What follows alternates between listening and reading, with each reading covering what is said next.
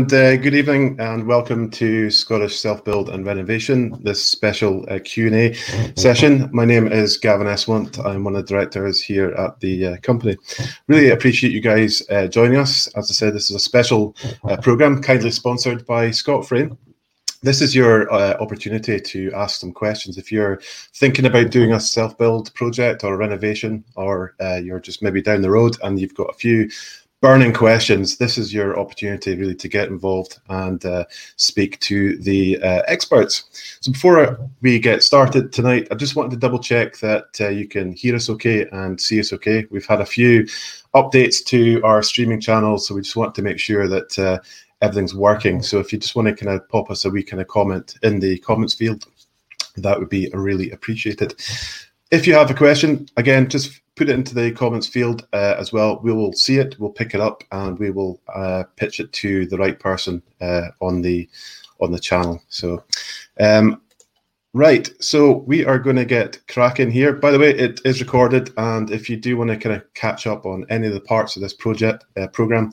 Just have a look at it. We'll post the link once we are finished tonight. Uh, it'll also get uh, converted into a podcast. So if you're in the car or if you're listening uh, walking the dog then that's another place that you can uh, download and listen to these programs programs. We've also got uh, i think nine before this and they cover all sorts of things from uh, just getting to grips with the self-build process. We've got water treatment we've got all sorts of things. So if you have a look at our channels you'll be able to uh, get a bit more kind of informed about uh, self-build and renovations projects so bear with me. I'm just looking at my notes, and uh, I'm going to introduce our panel speakers uh, one by one, and then once we get everybody uh, introduced, we'll get them all onto screen, and then I'll maximise each uh, expert, and you can uh, ask the questions uh, to them. If we do have any questions that cross over various uh, individuals, we'll get them all on screen. So I might be a little bit kind of uh, punchy in terms of how we're doing this. I'm on my own, so I'm just going to kind of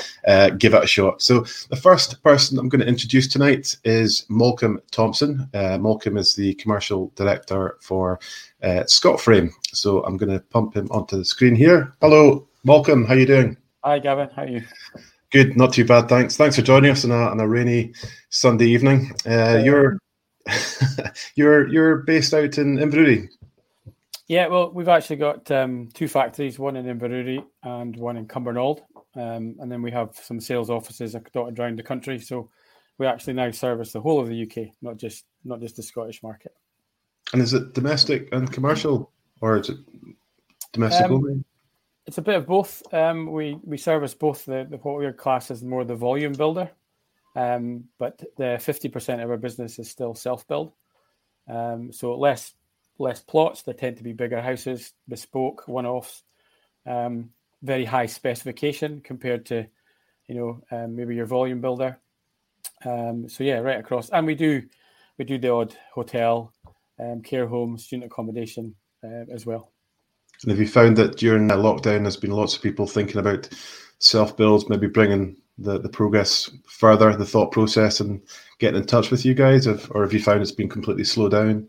Uh, no, very, very busy. Um, I think people found they had more time on their hands to get through queries they may have had from, um, you know, even planners or building warrant um, people. Um, people then, you know, being able to focus their time on on moving their ideas forward and their dream home and you know, having the time to do the do research and you know really get to grips with it. So we've actually seen the self build continue all the way through through lockdown uh, and out the other end.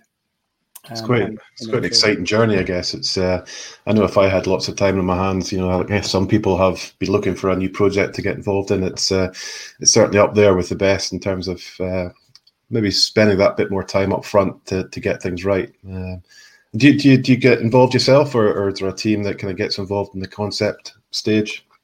Um, we have some in-house uh, architects as well as we we also link with some uh, local architects, um, but we do do some of it ourselves. We have our own standard house range, which we will modify or adapt. Um, they don't have to be just bought from as off the shelf as they are.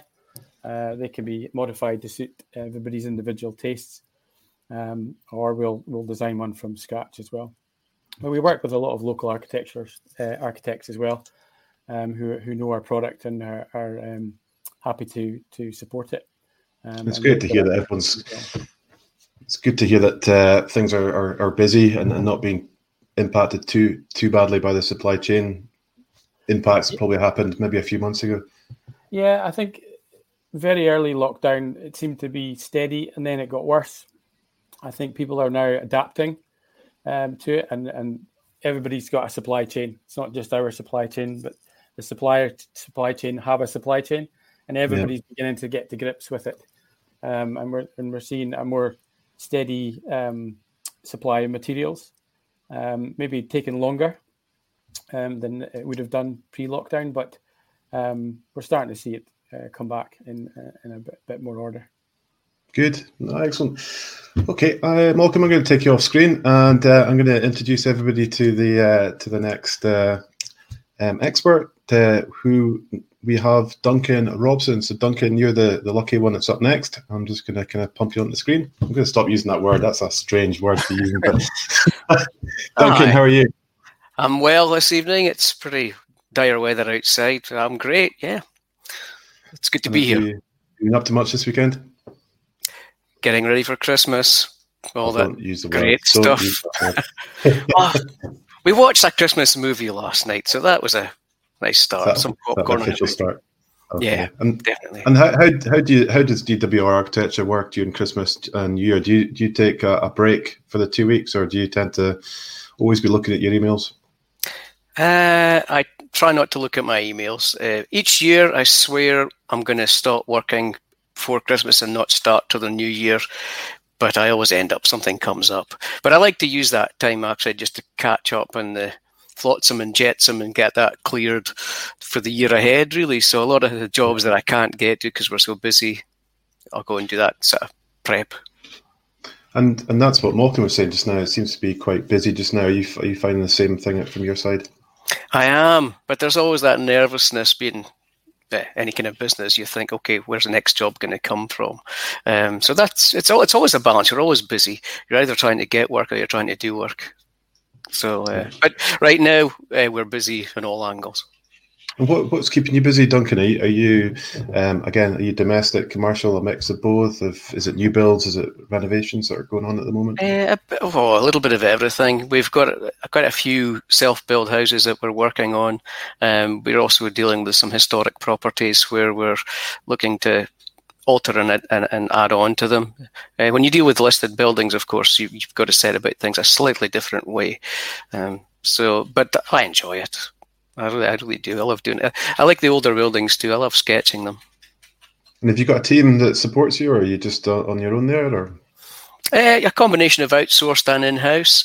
Uh, in-house, of course, is a slightly different ball of wax these days. So in-house means that uh, I've got two staff that are working remotely, and uh, we are up to speed now in using Microsoft Teams uh, plus our other remote servers to then talk to each other and uh, it's not the same as being in the office, but it is safe.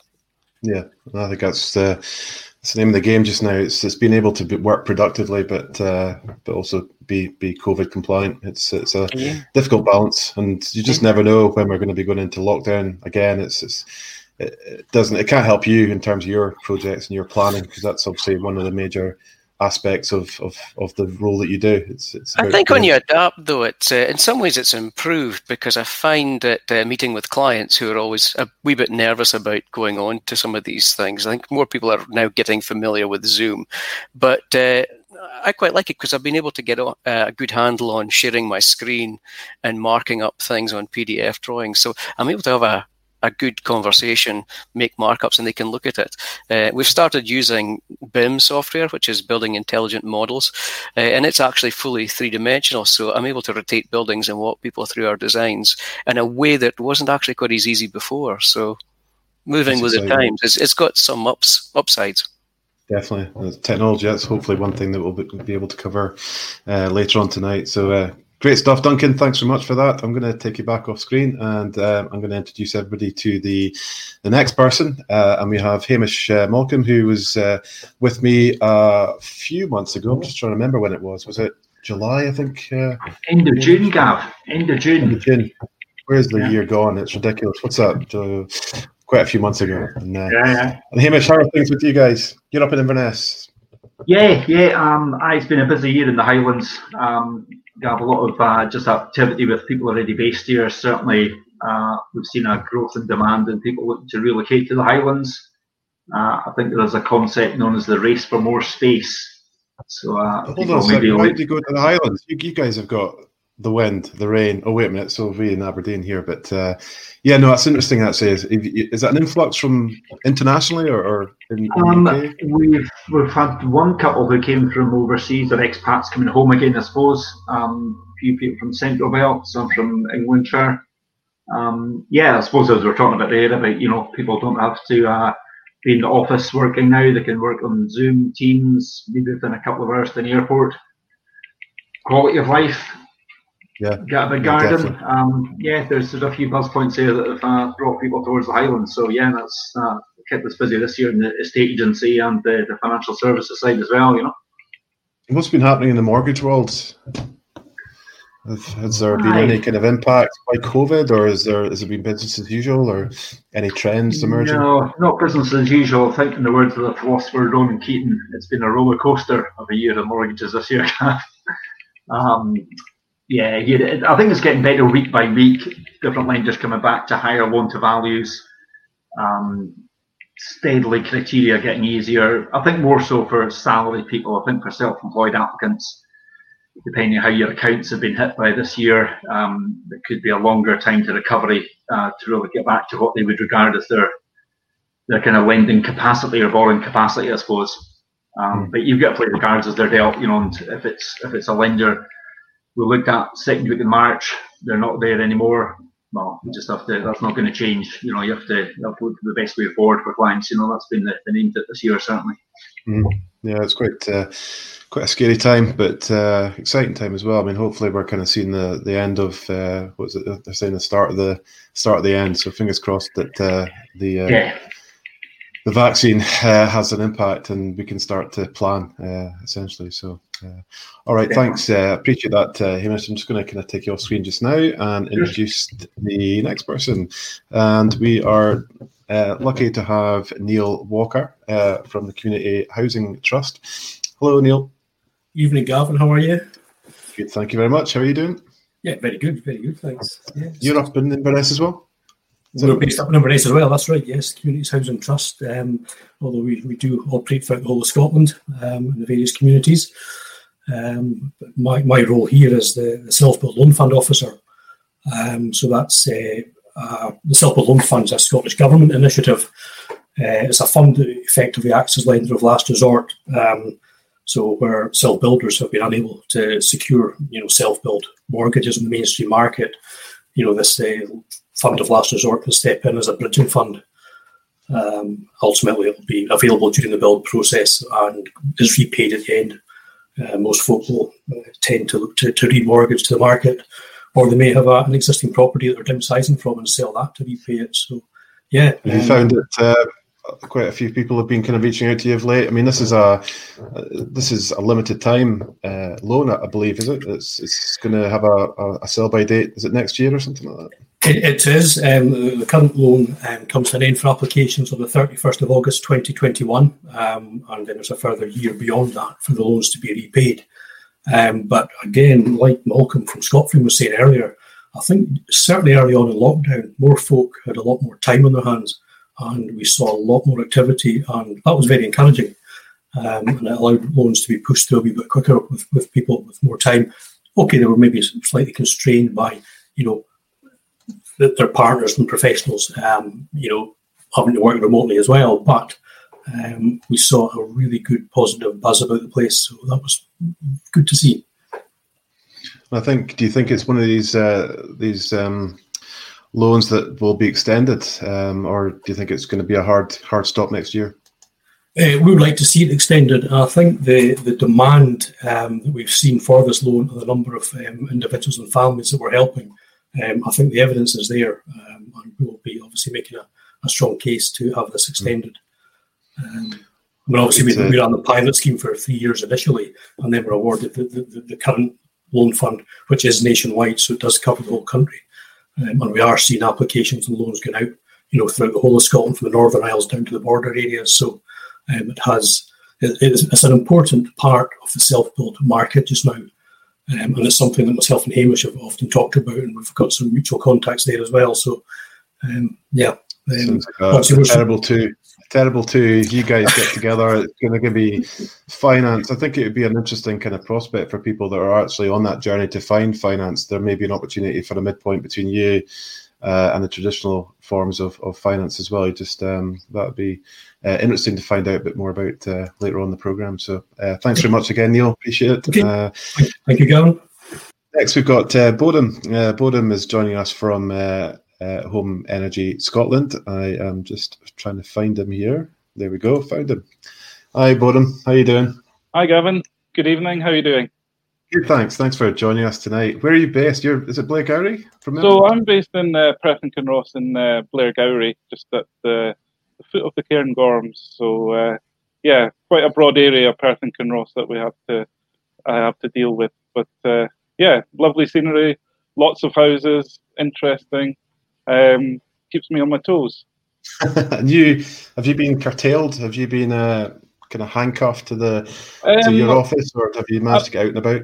Well, I actually work from home anyway, so it's not too much of a change uh, with regards to my job. But um, the only change at the moment is because of the, uh, the COVID and the different levels that we have at the moment, from going from a level three at the moment. Uh, unfortunately, it's only telephone advice and sort of remote advice that we uh, can offer at the moment. With um, until we get to a, a level two in Perth and Kinross, we won't be able to go out and do home visits which is uh, yeah, it's it's nice to get out and about to, to visit people's houses. You see so many different things, and uh, yeah, it's uh, certainly enjoyable fingers crossed it's uh, not so not so long to wait now until we can get back out into the real world and uh, seeing because I guess a lot of the work that you do you have to touch and feel the actual property to understand exactly where Home Energy Scotland can can benefit. Um, well, this is it. I mean, there's there's always a, a, benefit when you're viewing the property. I mean, we do have uh, other online things that we didn't have years ago, such as Google Maps and Street View, that you can look at things. If somebody's just bought their house as well,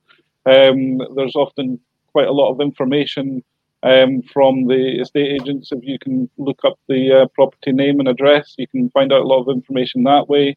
The other way as well is by um, looking at uh, energy performance certificates online as well. So um, you can get quite a lot of background knowledge from um, online, which is very helpful. Uh, just now, without that tool, we'd kind of be stuck, you know. So, um, yeah, and I saw one of the one of the questions come in earlier on um, about um, I think there's a, a, loan or some sort of uh, finance package that uh, an interest free, is that an interest free loan that uh, you yeah. can offer for for heat uh, heat technology. So hopefully we'll hear about that uh, later yeah. on. That'd be good to hear. Excellent. Thanks, Bodum. Uh, again, I'm just going to take you off the screen and I'm going to introduce everybody to the next person, and that is Thomas Lawrenson of uh, TL Tech, and I believe his uh, lovely wife is uh, along alongside him. You're on mute, uh, Thomas. I hate. I don't want to say that, but you're on mute. Sorry. How you doing, Thomas? That's all right. Not a problem. How are you doing, guys? Not bad. Awesome. Good. Thank you. Yes. Just, Thanks very uh, much for joining us. You were playing judo, or the kids no, were playing the judo? kids. Okay, I was thinking that could be kind of a good family kind of outing. But uh, is that local? Is that local to you guys? You're in Inverurie as well, I think. Just or outside Inverurie, yeah, Rothienorman. So just at the sports centre in Inverurie. So that was our last session before Christmas. Bro, just uh, that's the second time that's been. We're not mentioning Christmas again tonight. That's that's oh, the rules for tonight. I'm only kidding. Yeah, I'm a big Christmas fan actually. To be honest, I was looking at your app. You you, post, you posted a video a couple of days ago about uh, about the the smart apps that you've got in the house there that you can switch on and off the Christmas lights. You can basically control everything. Have you got one for the microwave on that app? You know, you can switch it on and off the microwave, or is that is that to come? No, we haven't really done the kitchen, have we? The living room is very very smarted. Kitchen's one room I've not touched yet. It's quite incredible though in terms of technology, and, and you guys have got uh, you've just finished off your crowdfunder for a um, a project you're working on as well, and hopefully if we get a bit of time at the end, we can uh, um, have a have a dig in to see how you're doing with that as well. So Mm-hmm. Well done, guys. You're pushing the, the boundaries of technology, which is fantastic. So ultimately, uh, anyone that's thinking about uh, home tech, you guys are online. Uh, feel free to post any questions uh, for any of the panel. Uh, home tech is is pretty much one of those things that uh, it's not just about the the nice things. I think one of the, the webinars that we did previously was all about the wiring, about getting hardwired versus wireless, uh, and I, I, learned so much in that in that 45 minutes. It's uh, quite incredible. I didn't realize that uh, there's all sorts of interference things going on, and uh, just some considerations that if you just know a little bit of information at the very start of a project, it really does reap rewards and probably saves you quite a bit of cash throughout the whole project. So hopefully we'll hear more about that as well. Uh, and I didn't actually flash up your uh, contact details, so I'm gonna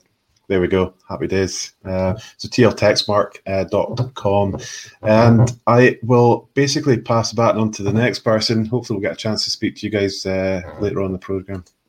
Thank and you. we are now away to talk to Ben Trotter, uh, who's the last person, uh, by no means least. Let me just kind of fire him up on the screen here. Hi, Ben. How are we doing? Uh, not so bad, not so bad. Last, but uh, reminds me of school sports day, which was my regular position coming in last. well, if I was at your school, I'm sure you wouldn't be last. That's for sure. So, how are we doing tonight? Oh, very well, thanks. Very well. Yourself? Yeah, not too bad. Not too bad. I think we were talking about the weather earlier on, weren't we? It's kind of just uh, yeah. dinging down. the windows have stopped rattling in the panes, so that's that's an improvement just in time for going live. So. But to be honest, it's uh, it's your it's your bread and butter, isn't it? Water. I mean, let's face it. You know, if it's going to be uh, yeah, when, it, when it's pumping it out the ground is our bread and butter. When it's pouring through my kitchen ceiling, that's not really quite my my area of expertise. But uh, not, not but yeah, it's it, it is actually rather ironic because in all seriousness, you've got we've got it coming down in buckets out the sky right now.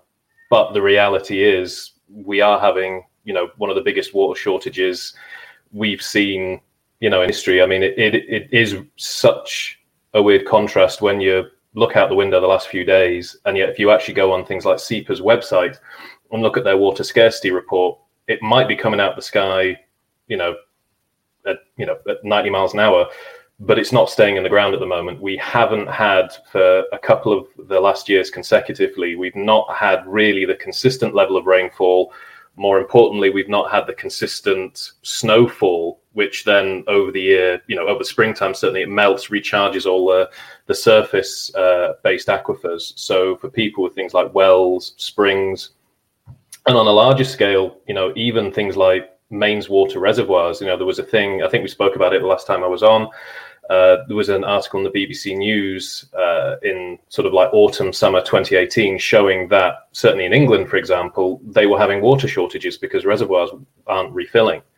Um, and while private water is primarily what we well is what we do, um, it you know it's something that even you know big companies, Scottish Water and stuff, will be have will be you know facing that struggle of uh, of water scarcity as well. So anything we can do, you know, helping people develop springs, wells. Obviously, we drill boreholes as well, so we can help people where their water supply has flat out failed them, or they're in an area, you know, probably quite relevant to this. Um, thinking about what uh, the other participants were saying, like the architects and Scotframe, about designing new builds. Quite often, you've got a lovely scenic location. You know, if you have, uh, as people have said, relocated to the Highlands, you could be in a place where you know there's no mains water. You've maybe got a tiny wee trickle of a burn nearby or a weak spring. You know, it's it's not reliable. So we can come in, help establish a brand new water supply with a borehole and and get people fully independent and uh, with a consistent supply. Yeah, and I think someone's asking a question about that actually about um, about the various kind of. Um, I'll, I'll find it on the on the list of, of, of, comments in the feed, but there was someone asking a question about whether they should uh, just go straight for the mains or whether there's an opportunity to look alternatively to that as well. So we could probably touch yeah. on that when we get down to down to his question. So excellent. Okay, well there you go. That is the introduction. I'm just gonna one by one put everyone back on the screen. Everyone needs to behave. There we go.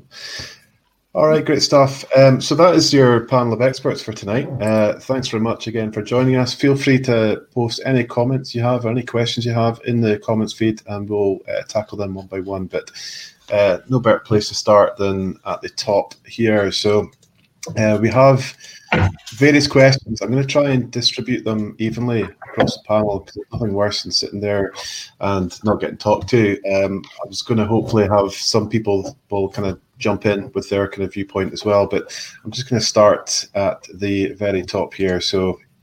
Uh, this one is about plot finding. So, suggestions for how to find plots rather than raking about on property sites. Um, who would be best placed to talk about that? I mean, I'm thinking Duncan. Maybe Malcolm's got a viewpoint on that. I'm not sure. Maybe uh, Hamish and, and, Neil from uh, from up north as well. Has anyone got any thoughts on how you find plots? I mean, I've been there myself. I've kind of just driven around. I've literally driven around thought, where would I like to live? And uh, I think that's probably from my perspective, probably one of the first things I would start with is where do you want to be? What do you want to?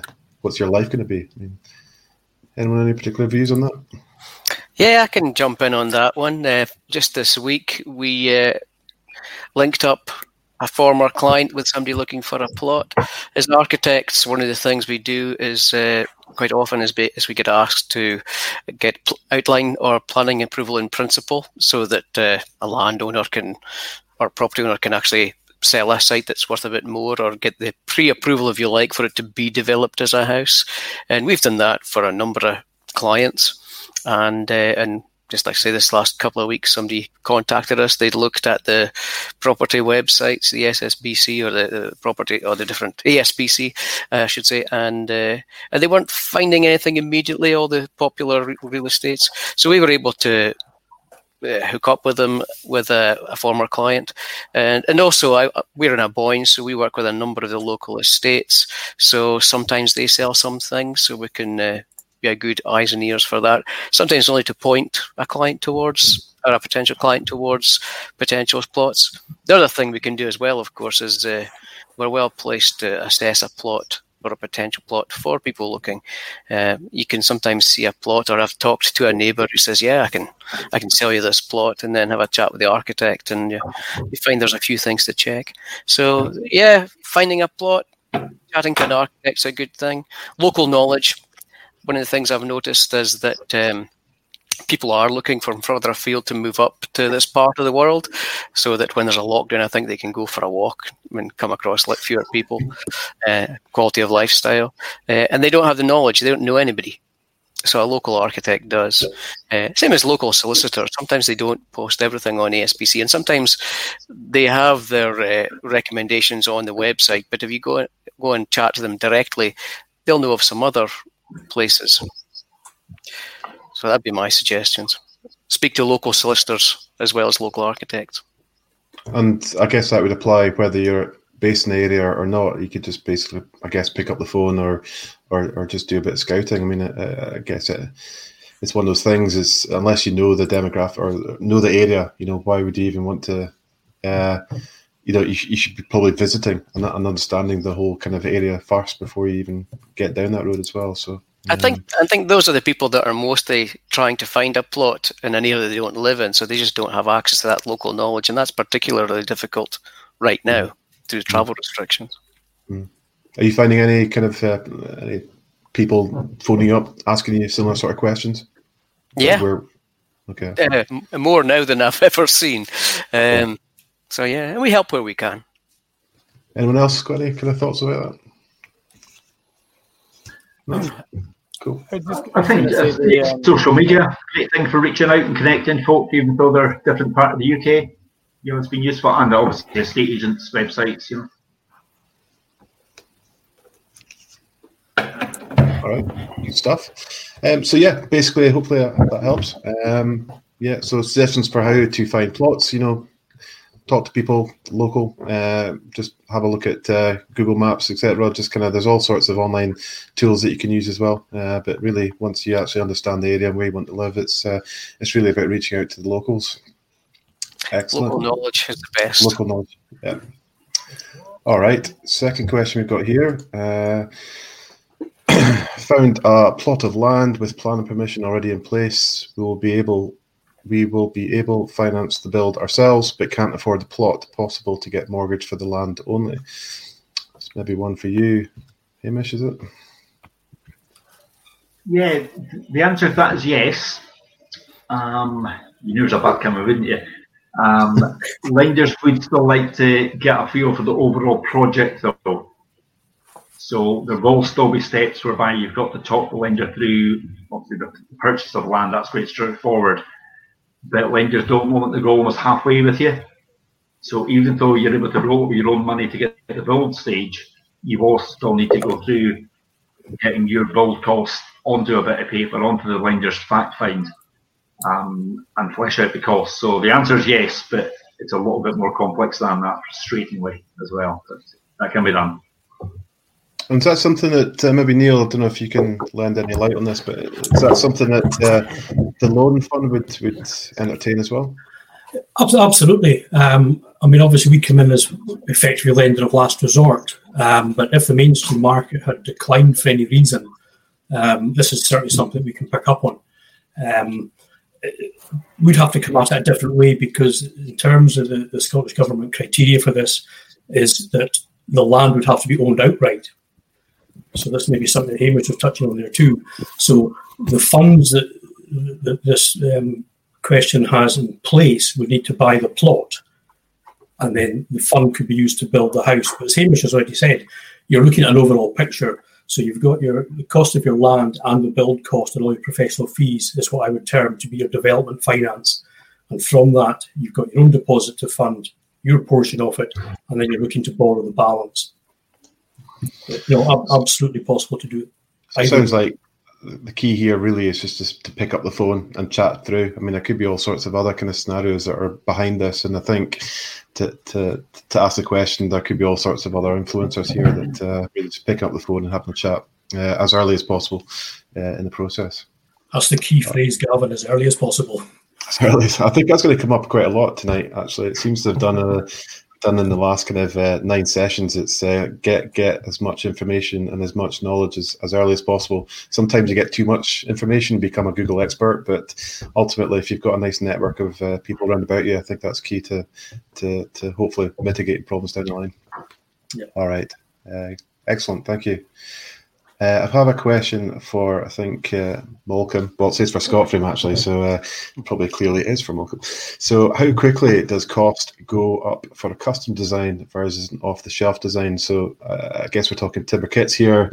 Uh, I, I, assume that there's various kind of uh, scenarios where you can purchase a, a, design off, off the shelf, and then if you want to tweak it here and there, whatever a tweak means. but yeah, is that a question that can be answered, Malcolm?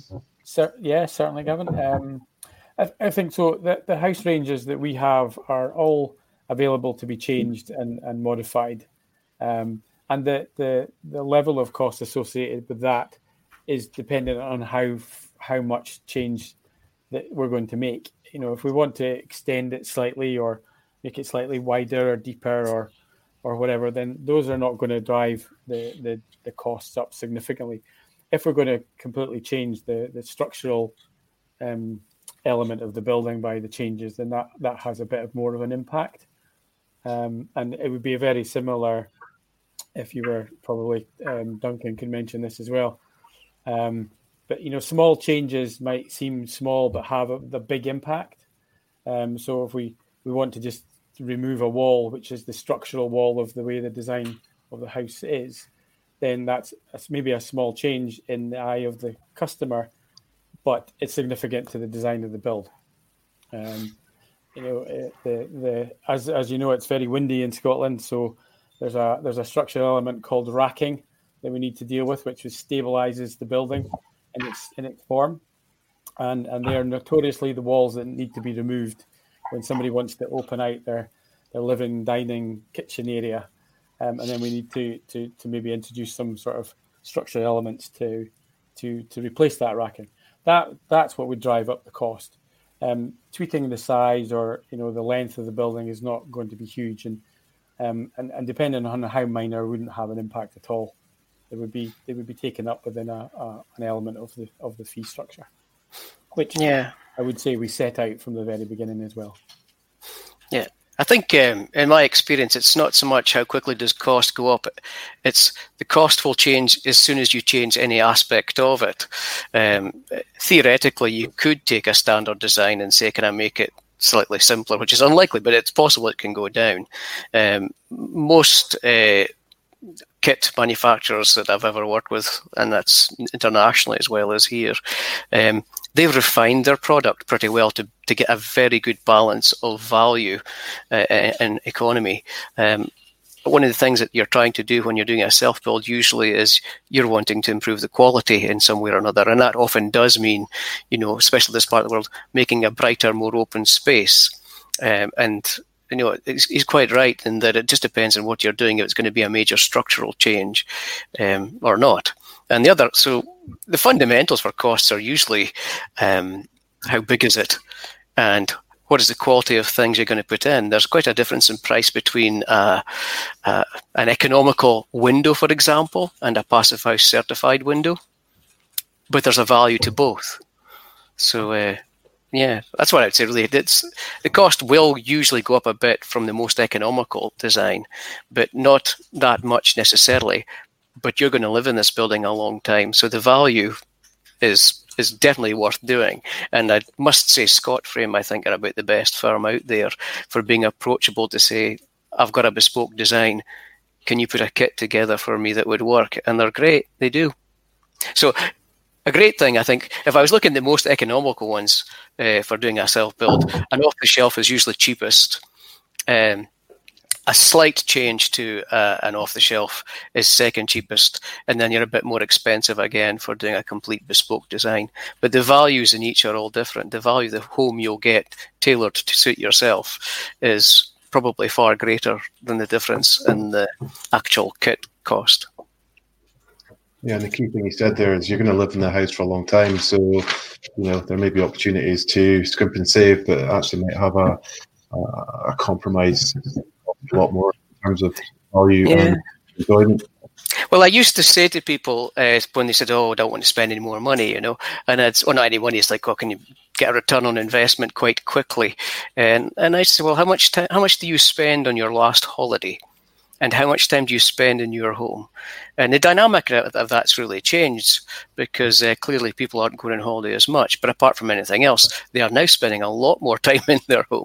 So that yeah. value of having a quality interior environment and a bit of landscaping has gone up, I think. Not the cost, but the value of it has. Absolutely. Yep, that's uh, certainly with lockdown as well. I mean, we're obviously kind of spending probably ninety five percent of time in our houses at the moment. It's uh, it's it's important. Hopefully that uh, answers that question. Um, let me just kind of scan down here. Okay, so maybe one for you. I'm gonna. I've got one for Duncan, but I'm gonna scan down. Let's get someone else on. Uh, let's see what we've got here. That's uh, Scotframe again. Okay. Um, how do we go? How do we go finding out how to get connected to mains, or whether we should be looking at private supply, and what does that entail? So maybe Ben, that probably sits quite nicely in your camp. Yeah, um, I will say quickly. For some reason, just in case I drop, I'll rejoin. For some reason, everybody's going super slow, and I think it's already kicked me out a couple of times since we've been started. So apologies if no it uh, interrupts me. Um, so, in terms of whether you go with mains or private supply, I mean, quite often the the plot of land, if you're building a new home, or the existing property, if you're renovating, that may well already be dictated. Um, it might physically be that the main supply is is too far away, um, and while in a lot of situations it might be possible to connect, but it's just not going to be financially feasible uh, the cost involved. It's it's we've been in situations where people have been quoted, you know, upwards of 20, 30,000 pounds in some extreme situations where they've got to get the house connected up to the mains. Even then, even if you can get mains water, it might still not be the best supply available. Um, case in point, we've had a customer uh, recently who was building a lovely new house on top of a hill, and they did actually the work all ready to go for mains but obviously Scottish Water are only required to provide one bar of water pressure at the point at which the spur line comes off the mains supply up to your house. So they might, you know, we worked out they would have had one bar of pressure at the bottom of the hill, but by the time, you know, they were like 450 meters, you know, at a very steep angle up this hill, they would have had no water pressure. So in, in that instance, they had the option of mains, but they are going to go down the route of a private supply simply because they can have it located near the house and there's much better pumping options available. Um, private supplies also there might be other factors involved that dictate which one you go for. So a lot of properties, particularly in Scotland, that are already on private water supplies may well be using an existing well or spring. Um, it's very very common. In some cases, it'll be a plot where there's nothing. Um, you know, there's no well, no spring, not even a burn and then really it's it's sort of up to the up to the customer. So we will you know help them develop any particular private water source. If depending on their budget it might be more preferable for someone to initially say just sink the concrete rings maybe about 10 12 meters and just have a surface water well. That is certainly one of the cheaper upfront initial costs. But what we tend to find is um, that as time goes on, because any water that's flowing through the surface soil, it's going to be subject to seasonal changes. Um, as an example, obviously, you know, if, if you're near agricultural land, certainly in the springtime and summer, you get a lot of fertilizer, a lot of nitrates being dumped into the ground, and anything that can get through the ground will leach into your well water supply. So it's it's an option to have a well, but you might find that over the course of its lifetime, while it was cheaper up front, you're constantly year in and year out. You're paying for a higher level of servicing and maintenance because the system is coping with changes in uh, spikes in water quality. Um, and also, you know, you you do have this issue that we kind of touched on in my introduction, where we're finding there's not recently groundwater retention is is struggling lately. It's it's flowing away. It's not, you know, it's not being stored in the surface soil. So one of the other options, which initially admittedly is a higher upfront cost, is having a borehole. So in terms of how do you get connected and, and where do you go, you could literally just pick a spot and we'll drill there. So we're very, very fortunate in Scotland that we live in a part of the world where there's a, a lot, a lot of ground, a lot of water in the bedrock. Sorry, um, and so there are different ways you might decide where to drill, but we can literally drill any, anywhere as long as it's not within five meters of a structure, and that's mostly just for we need a certain space around the drill rig for safety, um, and it's out with 50 meters of like foul water soak away of a property. So that's something that you know if a customer is building, that's we like to liaise at the very beginning um, with with the architects, and something that has already been mentioned once with. Uh, with regards to when you start looking at things that, for instance, with Neil and stuff, is like you can't do it too early. And as as we've touched on before, we quite often get people coming to us. The house is eighty percent done, the soakaways, the wastewater treatment, everything's in place, and then people finally come to us and say, "Oh, right, by the way, we need water." And if you leave it till too late, it can cause so many problems because, you know, we've been to sites where the architect's already designed where the foul water soakaway needs to be, and because of maybe where the well is that people are wanting to make use of, you can't use it because SEPA will not allow you to utilize a private supply if it's too close to the foul water soakaway. So, kind of basically recapping, if you want mains water, contact Scottish Water. Um, if you want private supply, um, contact ourselves. And if you've got an existing supply and we can do so many different solutions to make use of it tanks, booster pumps, treatment systems, or we can drill a borehole and provide a, you know, hopefully find you a much more viable, consistent supply, you know, that can be drilled literally almost anywhere on site, provided we can physically get the drill rig on it. If I could uh, maybe jump in a bit too, I'm sort of reading the question: How do we go about finding out how to get connected to mains um, on a Virgin? This probably applies to a Virgin site, I'm guessing, uh, since they don't already know if there's not water already there.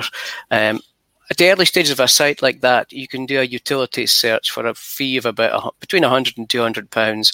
You can find out where all your local utilities or nearest utilities are, and you'll get a map that shows drainage, uh, water, power, telephone, etc. And that's money well spent early on in the project.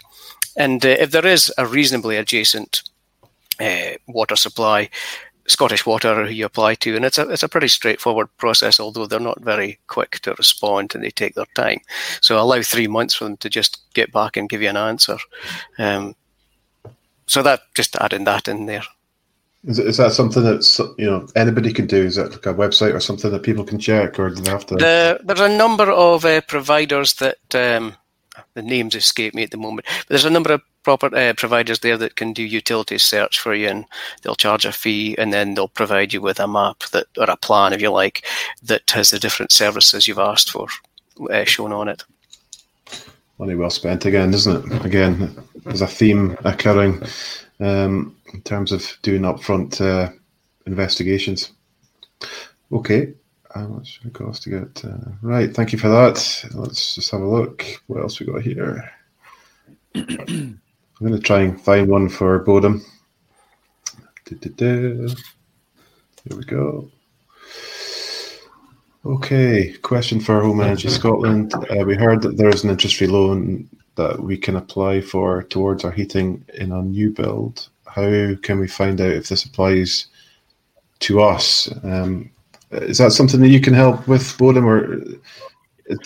Yes, yes, for sure. um, I mean, as long as they um, own the plot and it is that's uh, obviously if they're doing the self build or new build, um, and obviously depending on which technologies they're looking to install, um, we can also help with regards to which technologies might be suitable for the property, whether it be solar PV, ground source heat pump, air source heat pump.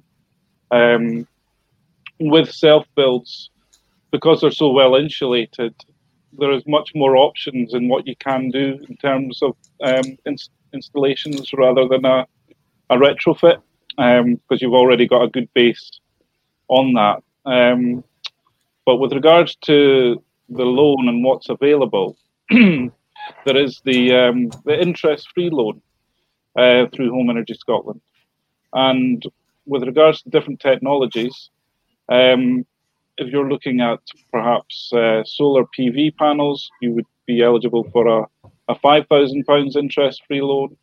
Looking at solar water heating, again, um, you're looking at a £5,000 interest free loan. And one of the new things which we have uh, are about to introduce um, just before uh, quite quite shortly um, is uh, an enhanced cashback certain heat technologies are also getting an enhanced cashback. Um, things like uh, a ground source heat pump, for example, you can at the moment you can currently get a ten thousand pounds interest free loan towards the cost of ins- installation, but the uh, with the new enhanced cashback coming out soon, you will be able to um, claim seven and a half thousand pounds towards that. So um, that leaves a remainder of uh, two and a half thousand pounds of a loan to pay off when you've had a ten thousand pounds interest-free loan. So that's uh, quite just a, quite a good so thing. the cashback uh, um, element of that. How how what does that how does that work? Is that so the cashback um, basically once the system has been commissioned and installed, and you've had offer of the loan, um, you, once you've had offer of the loan, you then go and get the system commissioned and installed. And once it's been installed, you then send the invoice to Home Energy Scotland Services Delivery Team, who deal with all the loans. Um, they will then um, basically release the funds into your bank account, which will uh, then allow you to put the money towards um, paying paying the installer. Um, and then there's a direct debit set up um, for you to pay back the loan. But that that's uh, at that point, um, you know, the seven and a half thousand if you went for a ground source or an air source heat pump would be uh, wiped off that. So that's the enhanced cashback, and then you would only be uh, left with the two and a half thousand to uh, uh, to pay back. But obviously, with a ground source heat mm. pump, that can vary in price, anything up 20, 30,000 pounds. So, but at the end of the day, um, having an interest-free loan and having um, an enhanced cashback is may uh, may influence your decision to go with a, a more greener technology than you know um, old fossil fuel, mm-hmm. oil, or gas. You know. So it sounds like there's quite a lot involved in that. So um, probably worth uh, getting in touch with yourself just to kind of. Um, I'm going to flash your details up, and I will do it for everybody, but um, just so that uh, they can get direct con. Is it yourself that would deal with them, or is there someone else at uh, Home Energy? Scotland? Well, this is um, it's Scotland wide Home Energy Scotland. So there's five. Okay. There's a whole network. So it's uh, although I'm based in uh, Blair, Blairgowrie, Perth, and Kinross, we cover all council areas. Um, and uh, yeah, if they if they phone from their area, the the zero eight zero eight um, number behind me, I don't know if you can see that, but uh, if you if you phone that number, they will uh, get to the nearest advice centre that will then direct them through to the appropriate person. Um, automatically, they will get through to the telephone team, and subsequently, if they require further in depth, more in advice, uh, and with myself being an in-home specialist, that then gets directed in a queue towards myself to deal with. So, yeah, um, that's that's the way it works. Okay, great. Thank you very much.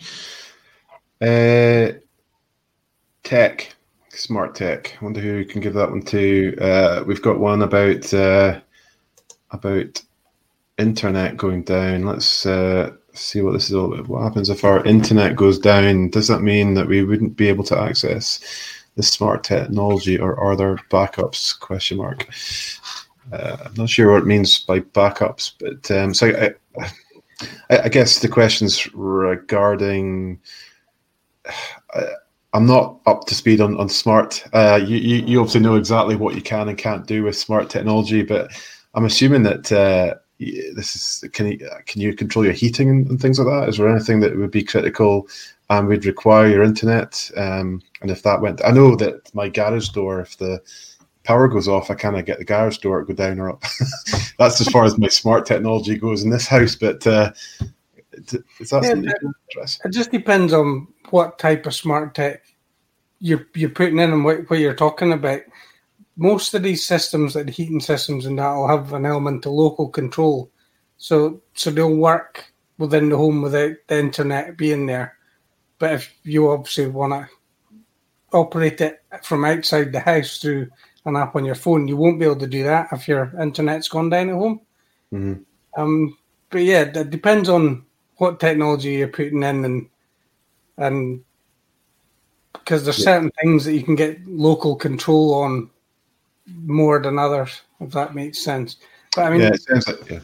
You can also get uh, routers that have a, a, SIM card in them, maybe for, for a backup. So if the if your hard line internet is going down, it can switch over to to the 4G signal or, or that type of thing. But they obviously cost a bit more money again, and they're, they're not that popular. But yeah, but I guess in terms of so the internet, so the internet pr- pretty much sounds like it's only if you're going to try and control anything from within your home, which doesn't sound like it's critical.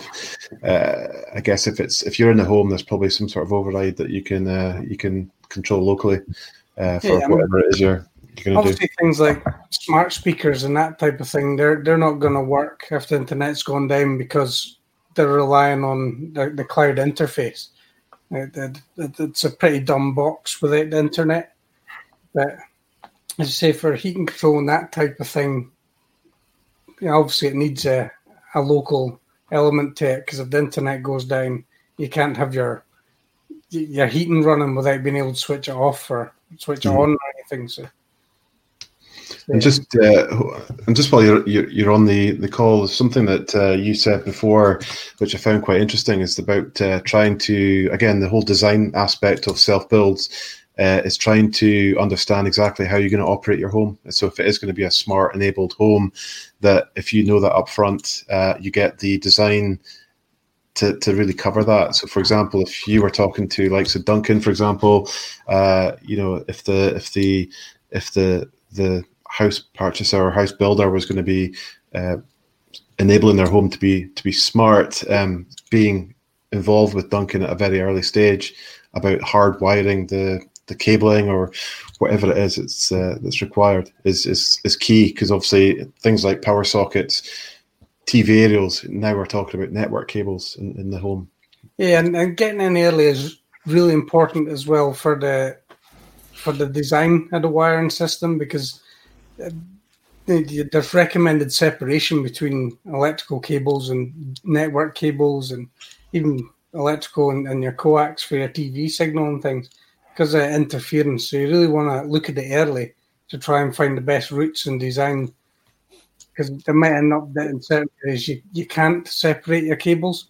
So then you have to look at shielding or or some other type of method to, to protect them from the interference. So, so, yeah, things, so just a question there for uh, operating smart appliances or um, smart lighting. Are those things that uh, are, can be uh, the control mechanism or a box, something like that, is within the house, um, or do those require to come to only be fed through the internet? The majority of them will be in the house, so so locally controlled, and the box will be in the house. Most of the time, the, the internet element of it comes into to being able to control it from from out with the home. So, say uh, you, you're leaving work to come home and it's cold, you could turn your heating up before you get home, or or something like that. Or if you're the, at the airport on your way home from holiday, you can turn the heating back on before you get there. But yeah, the, the majority of it is it, there's that local element for the, the main part. Let's say it's just things like smart speakers and things that really need the cloud for them to actually operate at all, or streaming services to watch TV and movies. If that was your only system you had in place and you didn't have a TV aerial or a Sky Dish, then without the internet you wouldn't have any TV to watch. But mm. do they still use things? Is it like NAS boxes or something like that to download and store your own movies and music locally? I think people still use them sometimes, but it's, it's sort of less common now with the, the amount of streaming available. I'm, I'm told. I mean, if I actually, sorry, oh, oh sorry. no, I was just going to say I'm, I'm lost already. I thought I was I was down with the kids, but I'm I'm I'm clearly nowhere near the kids here. Like I thought you were a kid compared to me.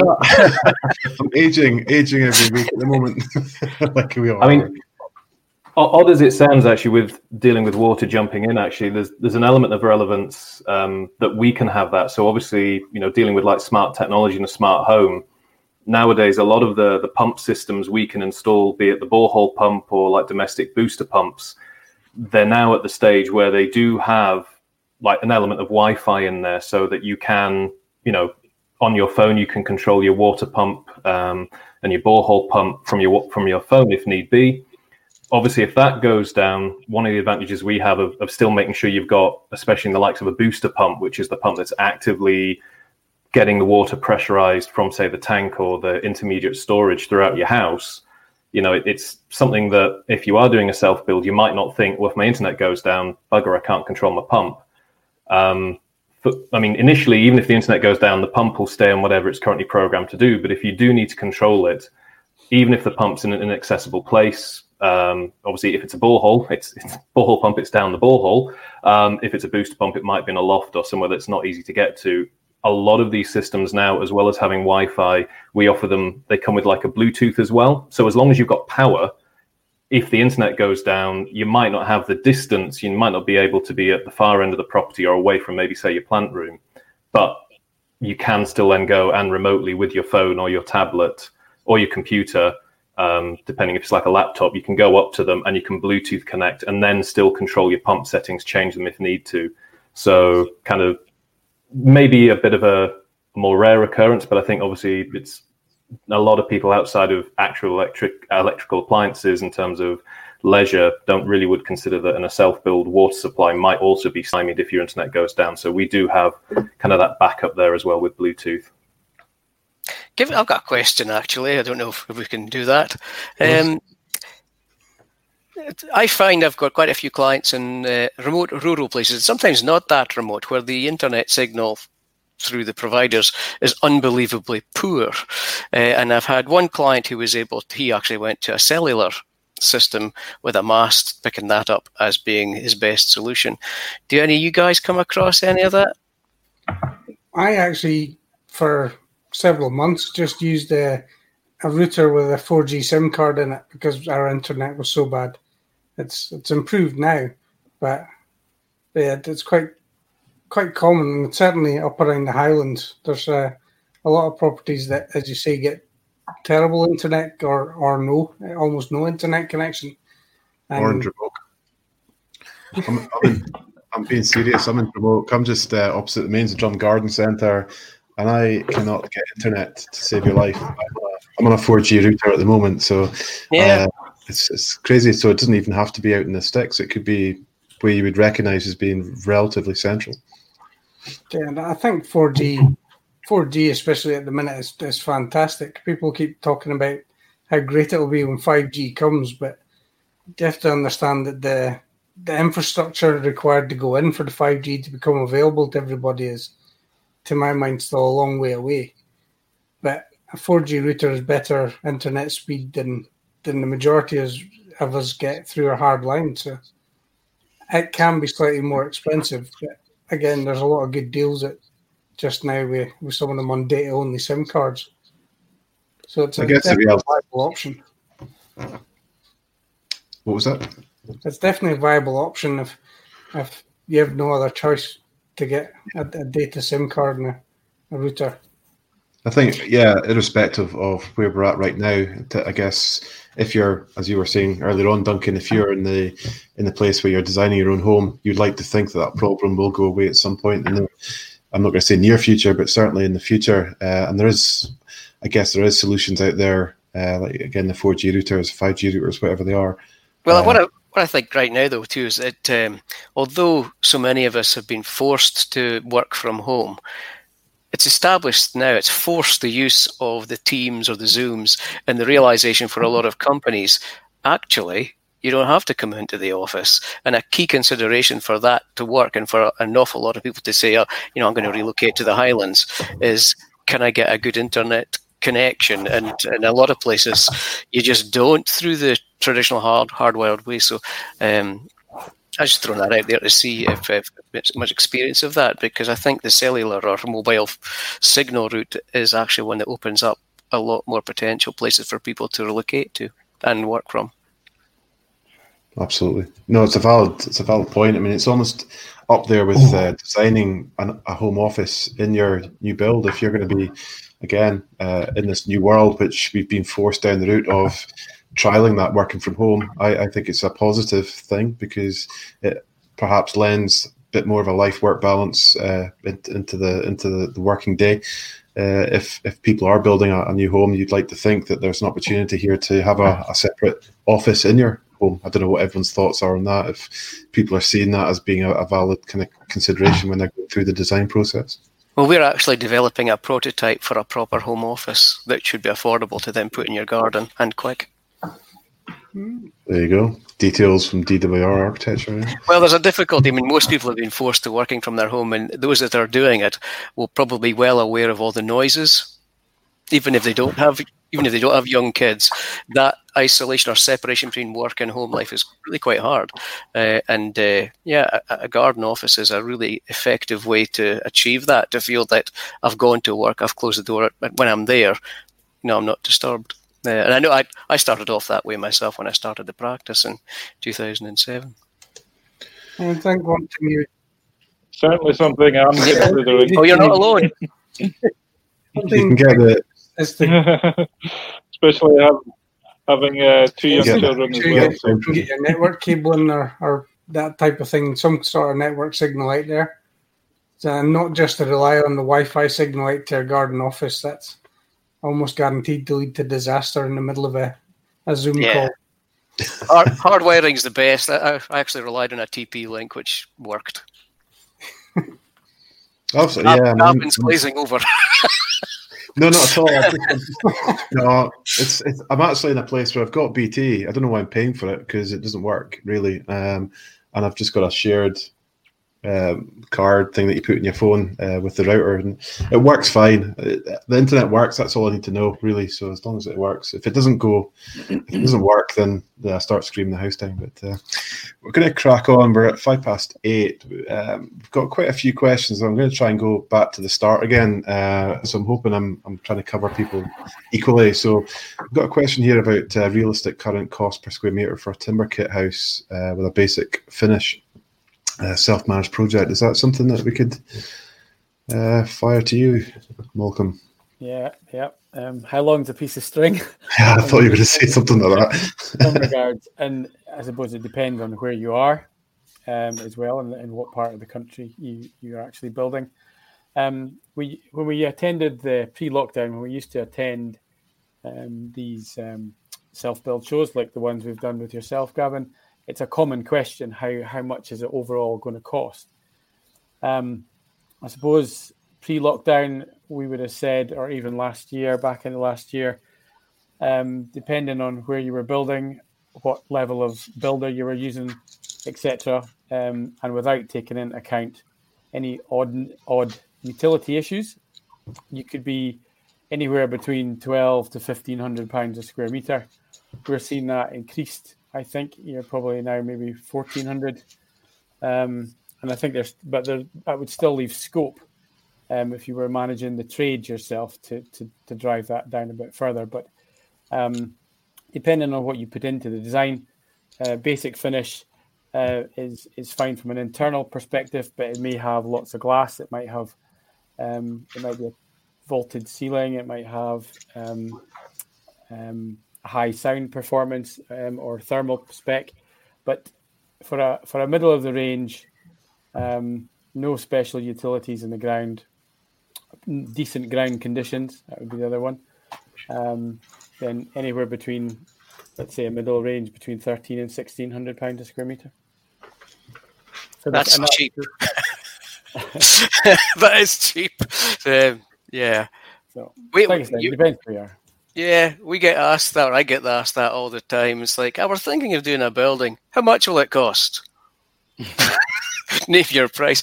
I put out a primer, a, a self-built primer, where I give an indicative size for different numbers of bedrooms of properties and then a cost range. And my lowest price I put in when I was telling people is I allow for at least £1,500 a square metre up to 3000 because if you're doing a passive house with uh, really high quality finishes you'll easily get there on a on a small build. Um, that number tends to come down the larger the building. Do you find that as well? Yes. Yeah. So smaller buildings aren't they may be cheaper as a the overall line but the the cost per square meter actually goes up but that's that's my ready reckoner is look at the size of the buildings, how many bedrooms you're wanting, uh, and just a notional start at fifteen hundred pounds a square meter for budgeting. It's better to budget and have something in your pocket than to start at twelve hundred pounds a square meter and find you've run out of money.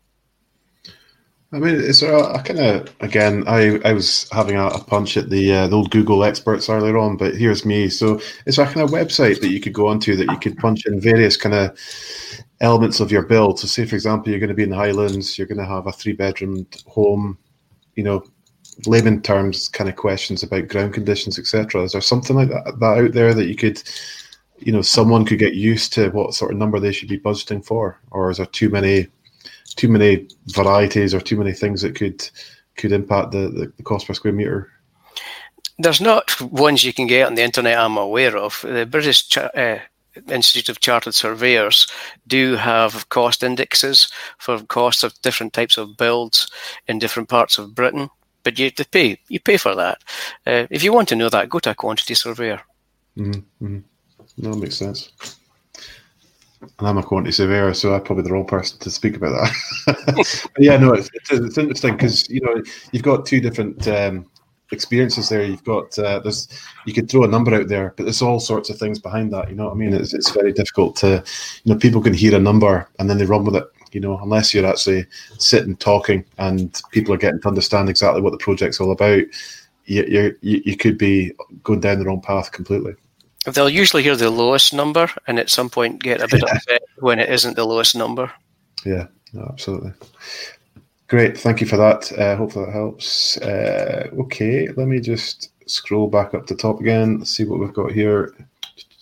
Um, Neil, we've got a question about the loan fund. Uh, it's. Yeah, this sorry, this was a question I think from the same person that was asking about the uh, Home Energy Scotland uh, fund. So there's a loan arrangement that we could tap into through the, the community housing trust. I think we addressed that earlier on, didn't we? I can't remember if that was offline or if that was uh, when we are on on air. Did we talk about this on on air? The community housing trust uh, loan.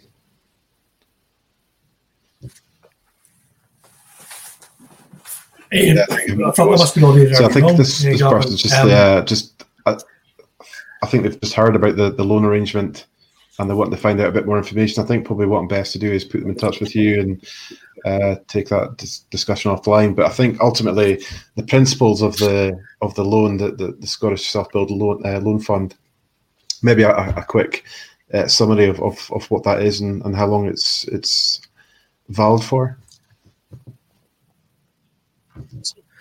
Yeah, so the self-built loan funds, uh, the Scottish Government initiative, um, it does act as lender of last resort. So this is for those that have applied to via broker like Hamish or direct to the self-built lenders.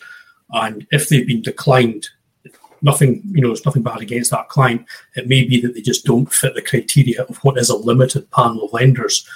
Um, the essential part of the criteria then is that because ours is a bridging fund, we also need to know how they'll repay that loan at the end because it is a bridge for normally around about 12 months. Um, as we said, applications closed on the 31st of August 2021, with loans all being repaid by August 2022. Um, up to maximum of £175,000 for the build. Um, build cost will be higher than that, but that's the maximum that we can lend. And the other essential part is that the plot of land would have to be owned outright that was something that was touched on earlier by one of the questions that said they had enough to build the house but not to buy the plot. So if the, if the client can use their funds to buy a plot, we can actually release the first tranche of funds against the value of that plot because it is an asset they own. Because ultimately, uh, the Scottish Government must lend by way of a first ranking security, you know, hence the reason the, the plot must come unencumbered. Um, but more than happy to take that call um, or an email contact um, offline um, I'm seeing my number and uh, web details and such like across the bottom screen there. So yeah, by all means, make contact and we can have a direct Excellent. chat Thank you. that one. Uh, okay. Um, sorry, I'm just scanning through just now. Uh, how do we find it? Means what's the cost?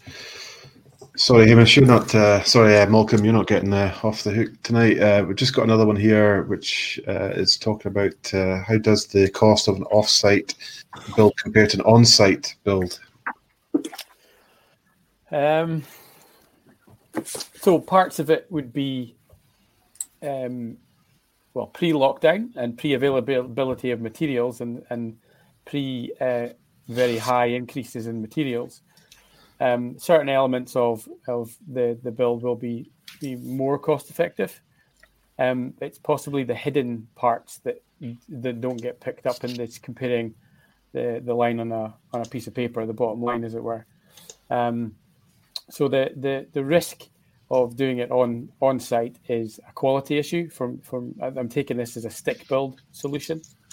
Um, we've then got um, you know, so that so connecting it all together and the quality of the right timber has been used and the, the, the build quality is correct, uh, and then the follow-on trades, the insulation, um, the the risk of of probably taking on a lot of the sizing um, of materials and the quantities of materials um, is a risk that you wouldn't have to do in a if you bought the, the packaged um, deal because uh, that's all done by the supplier uh, in most cases. Um, and then the, the, the warranty of it, the quality, the warranty of the of the frame and the structure, which comes from a uh, from the the suppliers. Um, so, whilst on a on a piece of paper, the bottom line, it might look more cost effective. I think you, there's a number of risks there, and I think it, it, could have an impact on what we're seeing in the in the maybe this is something that um, Hamish could help on as well.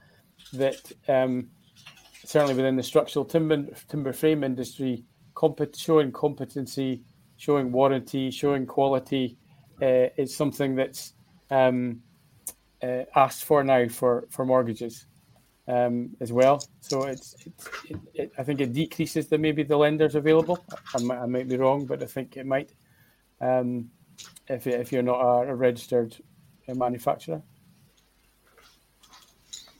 Hamish, what's your thoughts on that? Yeah, I think an yeah, I mean to an extent, um, I guess it's just going back to really scoping out at the very start. What's your project going to look like? What professionals do you want to use? How are you going to bring that project to life?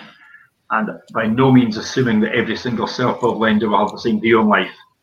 Um, I was going to pitch in there where we talked about cost per square metre before.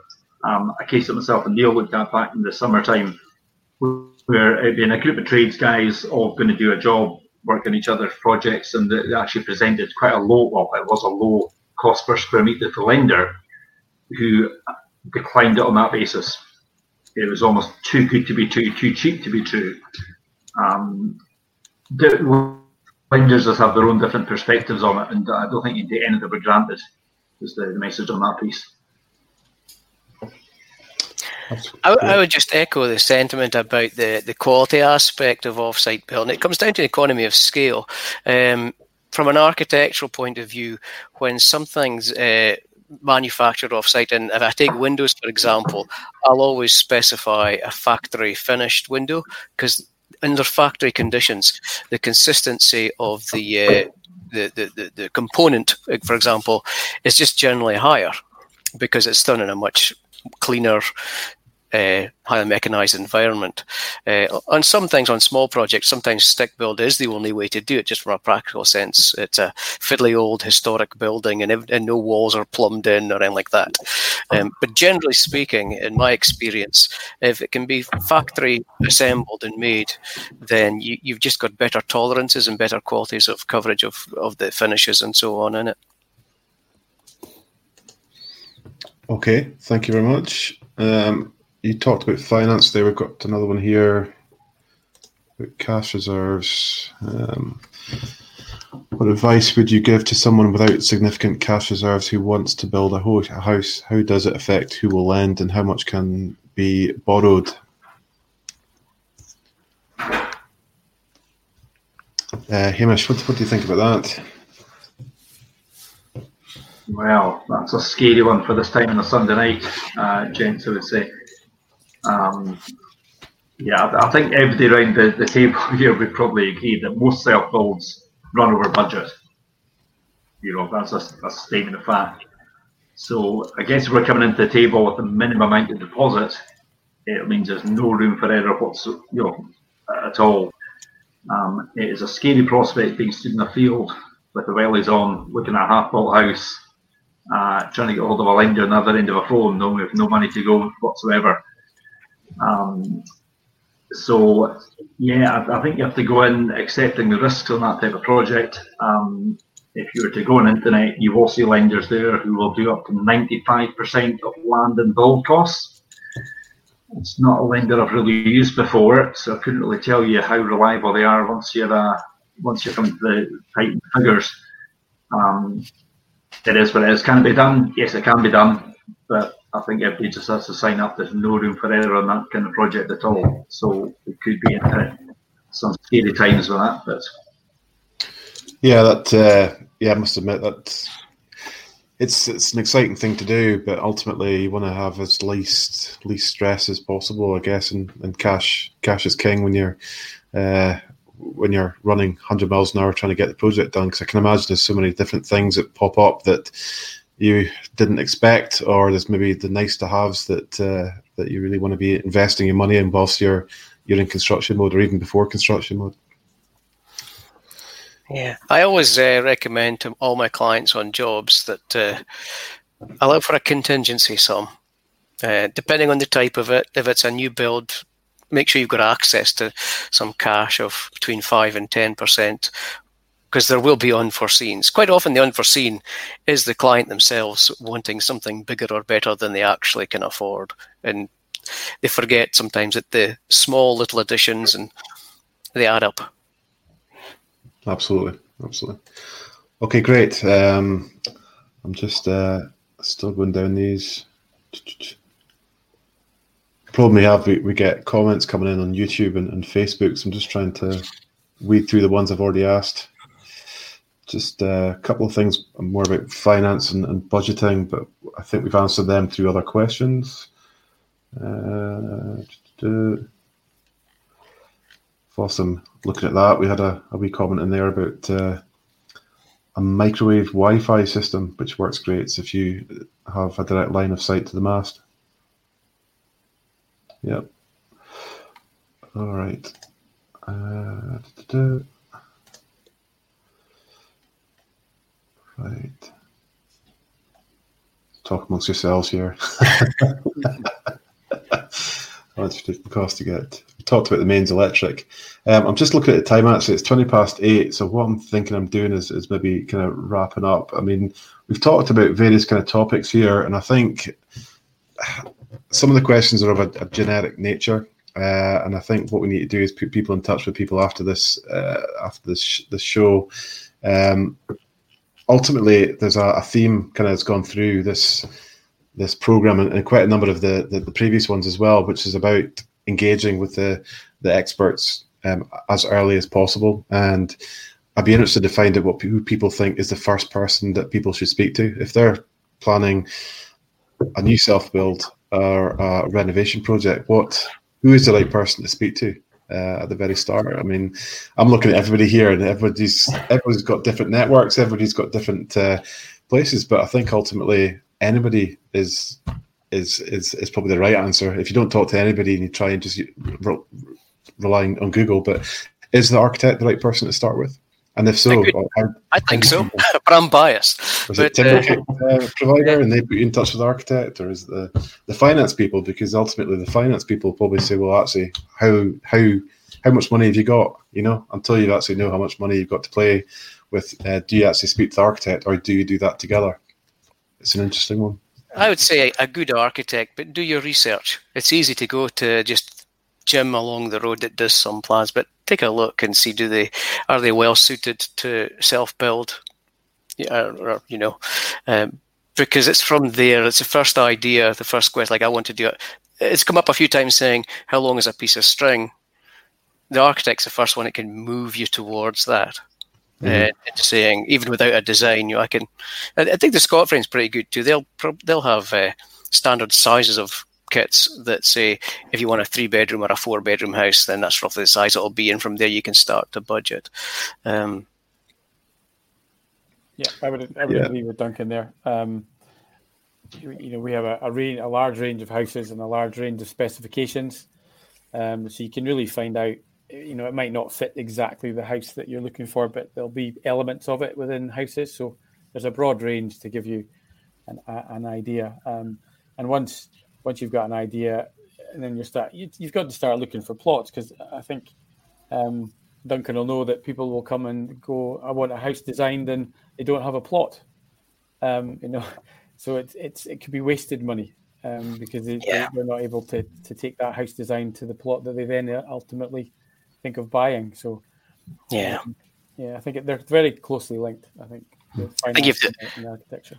From first principles of designs, we'll design to the plot which means what's the access, what's south facing, where are the views, um, although, and then well, what size of house do you need, what is your lifestyle, um, and the Scotframe can fit all those boxes generally, but a, a, prototype building doesn't care which way the ground slopes or where the drive access is or where the views are. So it's probably better to say, look at the plot you you're looking at first and look at what the design elements are telling you and then, by all means, you're actually much better equipped then to go to the likes of Scotframe because you'll already know which way you want the views to be out, which way you want to point, where you want your entrance to be. And you can start looking at the house types that fit that rather than taking a standard house type and say, I'll make that fit a site, even though it doesn't. And then once you've got all the component parts, like for example, you know what uh, budget the timber kit's going to be in the in the general build, is that when you would then go to the finance, or would the likes of Hamish and Neil probably um, argue and say, well, go to them first, and then they would kind of suggest, right, this is kind of financially where you're positioned in terms of being able to affordability, I suppose it's called. Um, and then that would essentially drive, or maybe as a midpoint, you talk to everybody at the same time and just kind of understand all those different dynamics, and then be able to have more of an informed decision for for the, you know, for what you're dealing with. I don't know. I'm, I'm just throwing out there. It's a, continu- it's a continuous process, actually. There's the first point of what's your outline budget, and that's early on from speaking to like a Malcolm or myself that you'll get a rough idea. Um, but throughout the then process after that, you revisit and check the designs fitting within your budget. I think you're absolutely right, Duncan. I think it's to, to use like the whole panel that's here tonight. You know, we all play a part in delivering ultimately. So um, there's supposed to be no right and wrong answer to the, the, yeah. the initial question. Um, everyone's got a part to play. Um, There's so many different things as well. I mean, even the water supply. I mean, that's quite that that could be quite a significant kind of decision process yeah.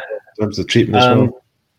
I mean, I was I was debating if I was was was going to chime in there because obviously, certainly, I do think realistically the first step is the likes of Duncan and Malcolm. You know, you you've got to actually you know you don't just pick a plot and then say right, what house am I going to build here? You have your your ideal house in mind, and you know you need the likes of Malcolm and Duncan and, and you know to, to help get that design. But anecdotally, I know how serious water can be. We've actually had more than one occasion customers who've come to us and planning permission hinges on there being a viable water supply, you know, and some mortgage companies will actually have conditions that, you know, they might not help fund a project if there can't be a consistent confirmed water supply. Because obviously, either, you know, if, if you are trying to make use of a lackluster supply or you, you maybe have a, you know, someone's drilled a borehole and it's not been done well or you just haven't got the yield you want, then you know year in and year out the cost of maintaining and upkeeping that supply can be you know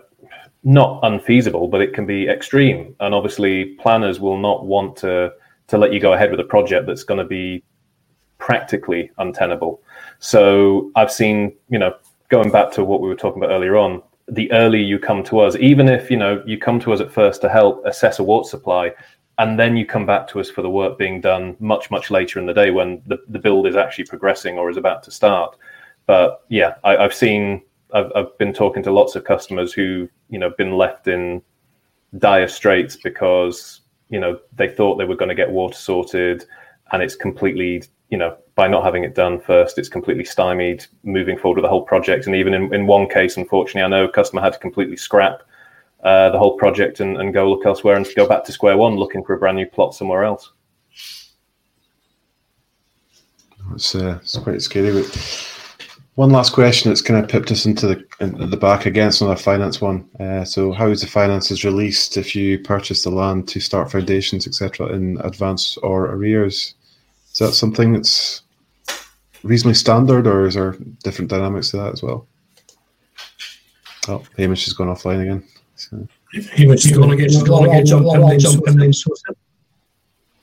so self self fund some touched on earlier touched on earlier um, um, the top has to go out right go out right to kind of and we can release the, we can release the sorry Neil, it's a bit sorry Neil, it's a bit of kind of echo uh, uh, everyone else hearing that? Everyone else hearing that, or is that? I'm hearing it too. I'm hearing it too. Yeah. I think it's yeah, I think it's Yeah. Okay. Yeah. Okay. Listen. Um. Listen. Um. I think. Are we still getting echo? Are we still getting echo, or is it? Just... Yeah. I think. Yeah. I think it's. I think it's. I think time's to go. Time's to go. Uh, uh, listen. Listen. I'm going to try and. I'm going to try and uh, copy that echo. Thank you very much for. Thank you very much for everybody uh, that's joined. That's joined. I'm going to I'm gonna try something. I'm gonna try something. I'm just gonna myself and go back in. And go back in.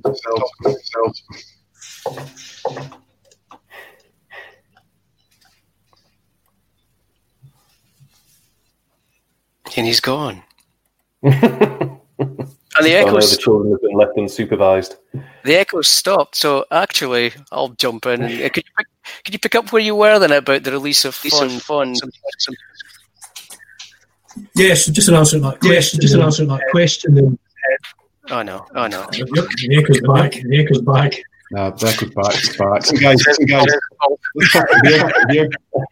Thank you very much. Thank you very much, guys. Be clear on. And they're going to cut. And they're going to cut it dead. Thank you very much. Thank you very much, guys. Uh, catch up again. Take care. Take care.